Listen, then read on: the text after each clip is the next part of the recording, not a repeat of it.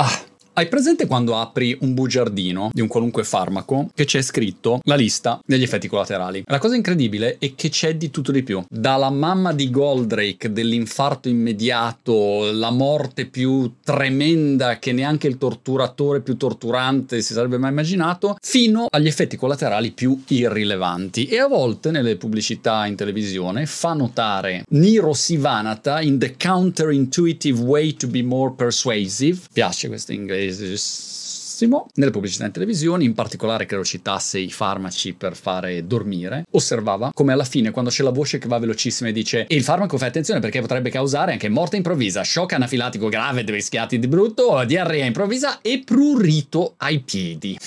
What?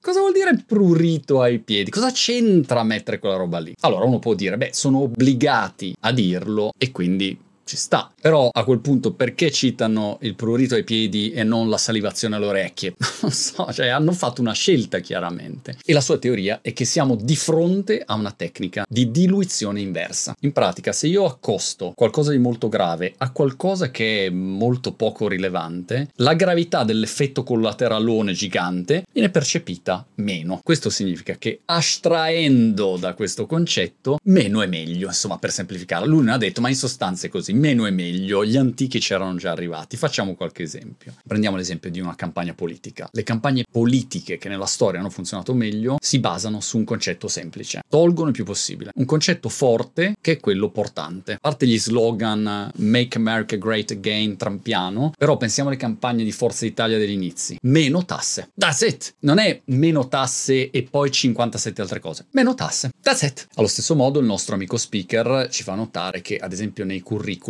funziona meglio, a suo dire, un curriculum che ha meno roba ma più concentrata. Cioè se uno dice guarda, io sono un fenomeno a fare programmatore, ma in più sono anche uno specialista di corsa sui sacchi, lancio del Python e 77 altre cose, la percezione si diluisce. Quindi un concetto forte meglio che poi è quello, se prendiamo i TED Talks, è sempre così, è una idea spalmata su 18 minuti, ma il concetto è uno solo. Tutto questo è per dire che risultiamo più persuasivi riducendo, non aggiungendo. È un errore che io ho fatto e faccio spesso, lo stavo guardando anche nelle presentazioni di ilbusiness.com. Stiamo raccogliendo sponsor, peraltro sono già entrati un sacco di sponsor interessanti, però stiamo raccogliendo sponsor nella presentazione che mandiamo. Sai che mandi un deck con quello che è il progetto, l'evento, la piattaforma, queste menate qua, business.com 5-6 ottobre, registrati. Quello che ho notato è che c'è un sacco di roba aggiuntiva e hai magari dei pacchetti per gli sponsor che sono super top, però poi c'è aggiunto tutta una serie di cose che c'entrano poco, che diluiscono la forza del messaggio, rendono il tutto meno persuasivo. Morale della favola. Come diceva il saggio, la ziacida di Yoda, non so chi l'abbia detta sta frase, quando si tratta di persuadere o persuadere o persua qualche cosa, spiegamelo tu come si dice, non funziona tanto spingere più duramente, più forte, insistere più duramente. Quello che funziona